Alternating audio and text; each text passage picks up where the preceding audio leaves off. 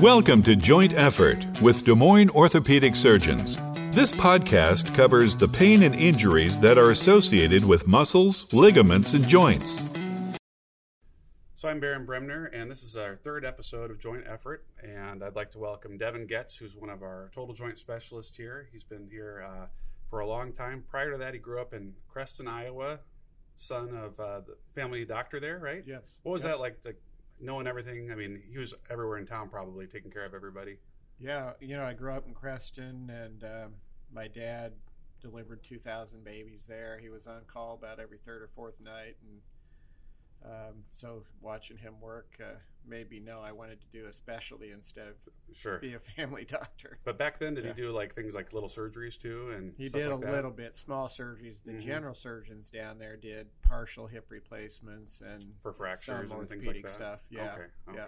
Yeah. Um, then you, you went to the University of Iowa. Yep. and uh, you did your uh, undergrad there. And So I did four years of undergrad Mhm. at the University of Iowa in, in uh, animal biology, and then four years of medical school at the University of Iowa, okay, and then five years of orthopedics at the University of Iowa. okay. Uh, you may not know this, but we I think we have something in common. I went to Cornell College, but Yeah. I think we were both intramural wrestling champs our I- freshman year, right? I was I was too. more than freshman year. I thought you then joined the team. Well, I after my after I won the intramurals my freshman year at 125 pounds, they uh, all three of their 118 pound wrestlers at Iowa got injured all at once. Dan Glenn was one of them then. Dan Glenn was the starter. Okay, He was a- three-time All-American. Yep. Yep. Yep. And because they were all injured, Coach Gable asked me to come out onto the team for the Iowa State meet.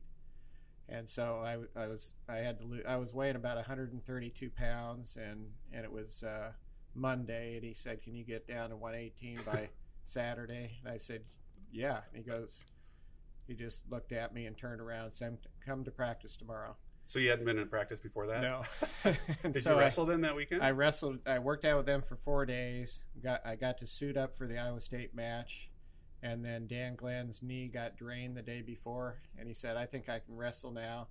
And so my whole career was shaking hands with the Iowa State uh, wrestler, and and then I was done.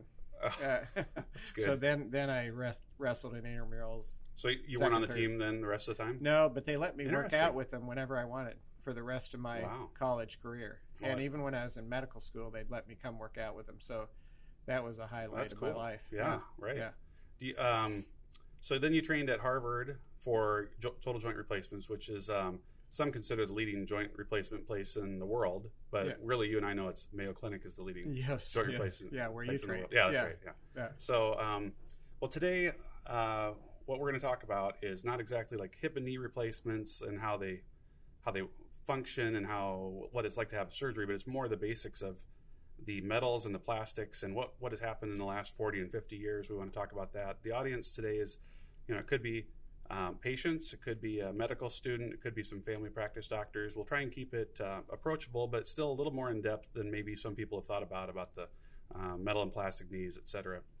Okay. Um, and then one thing that the audience will need to know is that sometimes we refer to these as replacements and sometimes arthroplasty, and they're the same term really. We just sometimes use the parlance uh, that we're used to, which is arthroplasty. So don't be thrown off by that.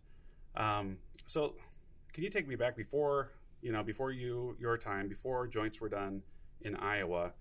What was going on? Like in 1950, somebody has a worn out hip or knee. Were they just relegated to a wheelchair for the rest of their life, or what? Okay. Yes. So even before that, way back in the 1800s, they tried a variety of things uh, like ivory. Uh, Mhm. ivory kind of looks like cartilage. It's white and shiny and slick. And so uh, a variety of different surgeons back then, before we even had sterile technique or antibiotics, tried putting ivory into people's joints, Mhm. and it worked terribly. It didn't work. Uh, 1950s. Glass, I, I, heard, I remember Glass, glass they tried yeah, too, or they- acrylic. Yep. They tried glass cups over the hip. They tried Mhm. a Teflon. They Mhm. tried acrylic. Pig, Uh, how about uh, pig pig fascia lata? So Yeah, like they pig, use pig ti- tissue. Yep, allograft tissues, which means tissues coming from someone else or something else. Yeah. Uh, xenografts from animals. They they uh, they tried that too, and all How those things work? were terrible. Yeah. Yeah, infections and and loosening, meaning they didn't have any good way of fixing them to the bones. I get sometimes in um, hip replacements they would just remove the joint, right? Right. That's called a resection arthroplasty or a Girdlestone arthroplasty, and and that actually helps pain, but it's terrible for function. So it would makes take away the short. it would take away the grinding, but Yeah. uh, you really had a short leg and Yeah, short, around. unstable leg Yeah. when you had a, a resection of your Yeah. hip. Uh, and then in 1950s, they had some hinge knee joints. Um, uh, Walldius was one of them. Um, so just like a hinge with a pin in it that held Correct. held the two pieces together. And correct, yeah. Okay. And the problem with those is they're bulky and they and they didn't have good fixation methods to secure them to the bone. how did the and how did they secure them to the bone? they just just made a hole and then tried to press fit them into bone Okay. back then. That was before they had bone cement, which we'll talk about in a minute. Yeah. Um, and then for hips, they had those things we talked about earlier, like Yeah. cup arthroplasties, which is you know the glass or the or the metal cups that just went over the ball of the hip. Yeah, and a glass hip doesn't sound like it would work very Yeah, well. It might yeah, shatter. not very yeah. durable. Yeah. Um, and then in the '60s, um, a guy named Sir John Charnley from from London, from England, uh, came up with a couple things. One was a, a, a hip prosthesis that was stainless steel against a plastic liner, and and he called it low friction arthroplasty, Mhm. and that worked pretty well. And he also figured out uh, how to use bone cement or methyl methacrylate, which is a like plexiglass, and it uh, and you can uh, uh, mix it a powder with a liquid, and then that will get hard over time, so that you could grout the uh, the uh, prosthesis into the bone. They've been using that in dental dental Yeah. implants before that time, Correct. and he figured Yeah. that out. Okay. Yep. And so he he uh, you know uh, followed after the dentist, and, Mm-hmm. and it worked out pretty well. hmm And that also that worked so well that it then inspired people to come up with total knee replacements also that that use cement. Okay. But the knee, the good quality total knees followed the good quality total hips. Okay. Um, I, I remember reading that the, the balls were for the hips. You know, our normal balls are a few inches wide. These balls were very small that he was using, right? Right, right. So your hip, you know, a normal ball might be 45 millimeters or, or you know, a couple inches Mhm. in diameter. And these were 22 millimeters, so less, Less than, than half. inch, yeah. Yeah. And that's for the friction to be low, correct? Right, right. So the So- smaller the head against the old type of plastic, uh, the less friction you had and the less wear of the plastic. So when, um, really briefly, when did that start happening in the U.S. or in Iowa even? Yeah, Iowa's really interesting because a guy who's our former partner, who Barron and I have both done research with, lots of research with, named uh, Dick Johnston, was the first one to have uh, the the authorization to use methyl methacrylate in Iowa, Mm-hmm. um, and so he was one of the first guys in the whole U.S. to do total hip replacement Mm-hmm. using the Charnley prosthesis. And um, so we've got a publication, for example, um, uh, looking at his first 300 hip replacements that are now more than 45 years out uh, from surgery. Yeah. Uh, it's pretty neat that all that was taking place right in the Midwest. Right, right. Um, so then, you know, let's say we go through the 70s, 80s. There was a lot of different shifts in designs and uh, different coatings and textures and things to get the to get the correct uh, geometry of the implants and to get the correct fixation. In the 90s, you started to see some changes too, like with uh, cement techniques and um, maybe uncemented implants. Can you tell us about that? Yeah, so let's just talk about hips, for example. If you look at the hip replacement, um, after Johnston's work and then the guy I trained with at, at Harvard named Bill Harris, both of those guys were leaders in cement technique. And they went through these generations first second third generation cement techniques where you found better and better ways to to make the cement high quality you know like Mhm. getting the air out of it with vacuum mixing or a Mhm. centrifuge um, how you injected it into the uh, to the uh, bone under pressure hmm all of those things led to the to the third generation technique, which was the uh, the best. Um, uh, but the cement did have a limit in how long it could last. Uh, Mhm. it's going to eventually fail hmm uh, with enough uh, steps that the patient takes. hmm And so there was, cons- you know, like that study I talked about earlier. At 45 years after Dick Johnston's uh, hip replacement, two thirds of them were still good hmm but we wanted to do better. Mhm. We wanted to be able to have hip replacements that could last young people the rest of their life, so people could have them when they're 40 and 50, and that Mm. led to uncemented hip replacements. Okay. And to do uncemented, they had to change the metal because um, uh, stainless steel and and uh, chromium cobalt, which are cemented types of metals, don't bond to the bone well. So that led to chromium cobalt with porous coating on it, and it led to titanium. And it turns out titanium bonds to the to the bone the And best. titanium's got good flexibility, somewhat like bone. Correct. So it's a little bit more of a a better material to a go along with match bone. Yeah. with bone. It, do- it's yeah, the Okay. stiffer the metal, the the more stress there is at the. Uh, So, like for a hip replacement, there's a, a stem that goes into the bone, mhm. titanium usually, right? Yep. Uncemented. There's a ball of some kind, which we'll talk about in a second. What's the uh, cup made of on uh, the metal cup that goes into the socket? So most cups now are uncemented, Mhm. and the vast majority are made out of titanium, Okay. and that has a porous surface on it. The pores are a specific size, like 300 microns in diameter, so that the bone is um, interested in growing into Right. it. Right. And yeah, Um, then, uh, what we talk about is uh, you know bearing couples or bearing surfaces are the ball and for a hip, for at least for, is a ball and a socket, correct.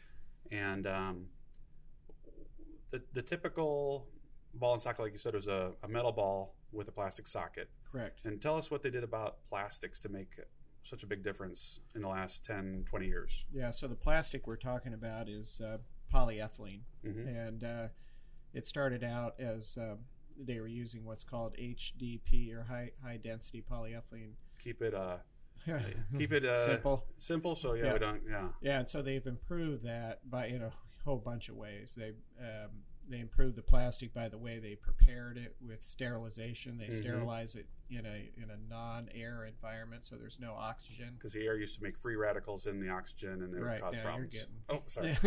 they, everyone knows what Yeah. uh, free radicals are, Yeah, right? That's right. Sorry. Yeah. So yeah. It, so oxidization is what you're talking about. So if the plastic oxidizes, uh, then it cracks and fails. And so by getting rid of the oxygen when you sterilize it, uh, that made the plastic last longer. Mm. And then they've done another thing called cross-linking, hmm which and you can do that in a variety of ways. One of them was with radiation of different types, and um, and that makes it tougher too. It Mhm. makes it more durable. And So- so, uh, the stuff we have now is ten times more durable than what Dr. Johnston used in Mhm. 1960. And like I said, two thirds of those lasted 45 years. So we're hoping Yeah. the plastics we're doing now can last a young person their whole life. That's what we're hoping.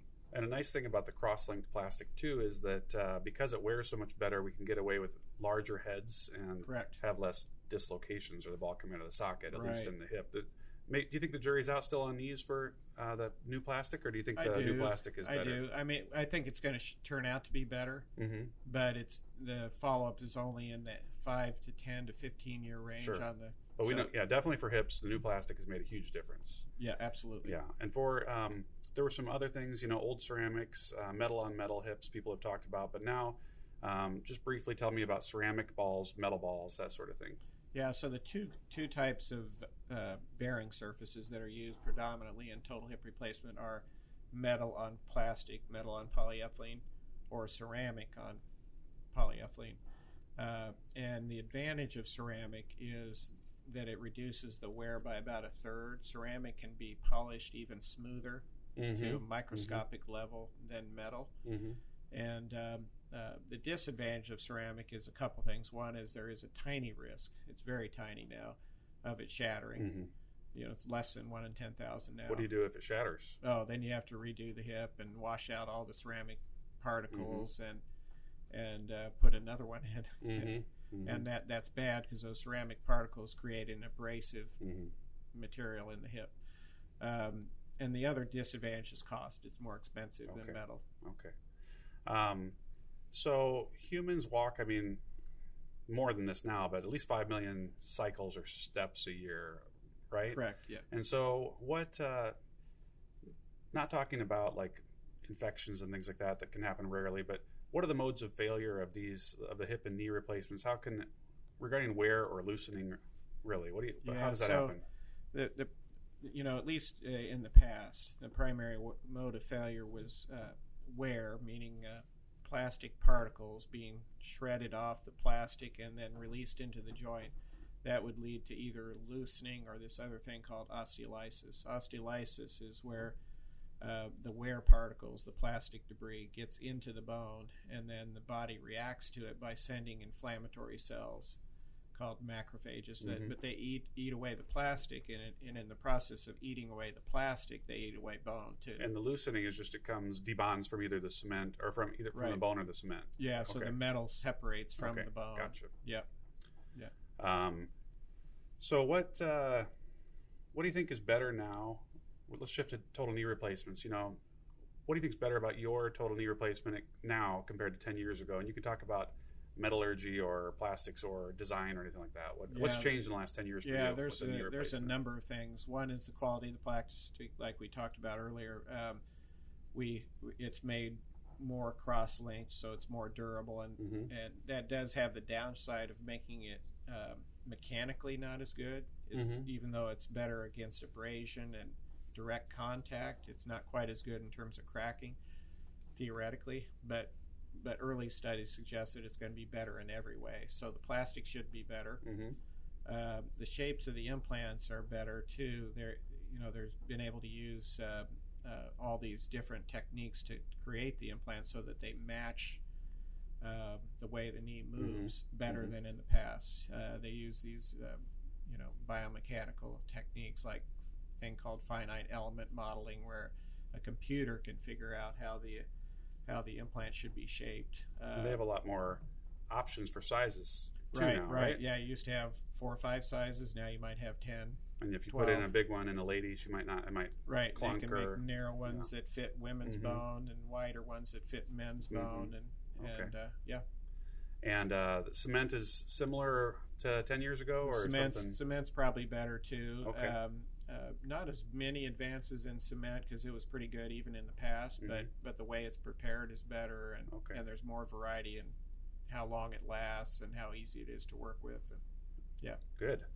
Uh, what do you tell? You know, it's a everyone's got the internet, and uh, there's advertising. You know, in the U.S., the equipment manufacturers can advertise. You know, not all, all countries can they do that, but right. and so they can really say whatever they want online or in mailers, et cetera, to the, our patients. What do you say to a patient who brings in like an ad and says, "I've seen this implant, and I want this because I know it's supposed to last better than all the other implants." Right, And right. Yeah. what do you say you about know, that sort of scenario? The first thing I tell them is that um, what I do for my myself or my family member is uh, is pick the surgeon, Mhm. and then when I my parents have had joint replacements or my friends have had joints, I, when they're going to have surgery, I tell them, you know, you pick the surgeon, and then let him tell you Mhm. what's the best. Um, and very often that surgeon has spent hundreds of hours studying all these Mhm. different advices like you might see on the internet compared to you spending a couple hours. Mhm. And so they,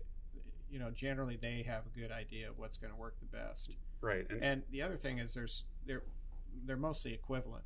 I mean, Right. almost every company has a great implant now. And so uh, there's a lot to be said for what the surgeon is used to using. right. And That's- so they yeah. get, yeah. That's when you'll get into trouble, I think, a little bit is if you make a surgeon use something they're not familiar with, maybe they don't know the nuances of it, uh, just because your friend had it done or whatever. They're all, right, right. like you said, they're all, I mean, they're all good. There's like a Chevy, a Ford. Uh, I mean, there's not a Lamborghini. If there was one good implant that, and there's much better than the, the rest of them, we would all gravitate towards right, that. right. It'd be like me going to Tiger Woods and saying, "Hey, Tiger, I, I want you to use this Yeah. this uh, golf club." Right. You know, Right. sorry. Right. Uh, What do you see in the uh, future? I mean, maybe not 50 years, but what do you see in the next 15 years that can make the longevity more? And, and Yeah. you can talk about anything here if you Lit- want. so total knee replacement, I think, is heading toward uncemented. Total hip is almost universally uncemented. 99% of total hips done in this country are completely uncemented, so they bond to the bone for permanent fixation. The knees haven't done that yet because uh, every time an uncemented total knee has been uh, designed, it hasn't uh, had the uh, low failure rate that the cemented knees had. But they're they're getting better at designing the implants. They're getting better at creating porous surfaces. So, we So- got great implant. The cemented stuff lasts awesome for 15 to 20 years for a knee. Right, right. And, and you're trying to get a knee that will last Yeah, 30 we'd or like 40 to be able years. to put in a young, active 45 year old and have it last till they're 85. So- that, that's the goal. and so the new uncemented knees you think Hopefully might be will. helpful. I, I'm hoping that they'll Okay. turn out to be. Yeah. What else Um, might help us in the future? Well, different ways of uh, polishing the surfaces of total knees, for example, should make them last longer. Mhm. Uh, there's computer uh, assisted surgery where you use a, a robot or a computer to help you put the implants in. It's uh, actually been shown to be helpful for partial knee replacements and not clearly better for total knee replacements in, in a number of studies. So maybe that someday will, will prove to, to make us better. Um, and then a whole bunch of things with safety of the surgery, like uh, um, you know, right now we used to give um, a transfusion to about 25, 30, 45 percent of blood. Yeah. Yeah, to about 25 to 50 percent of total knee patients. Now we give it to less than one percent because we have a drug that we give before and after the surgery that makes the blood clot in a Mhm. good way and Sure. not clot in your veins and cause a blood clot. Yeah, so there are a lot of uh, Yeah. medical advances, a lot of uh, anesthesia advances, things like that that can help rapid recovery and helping take care of infections and things like that.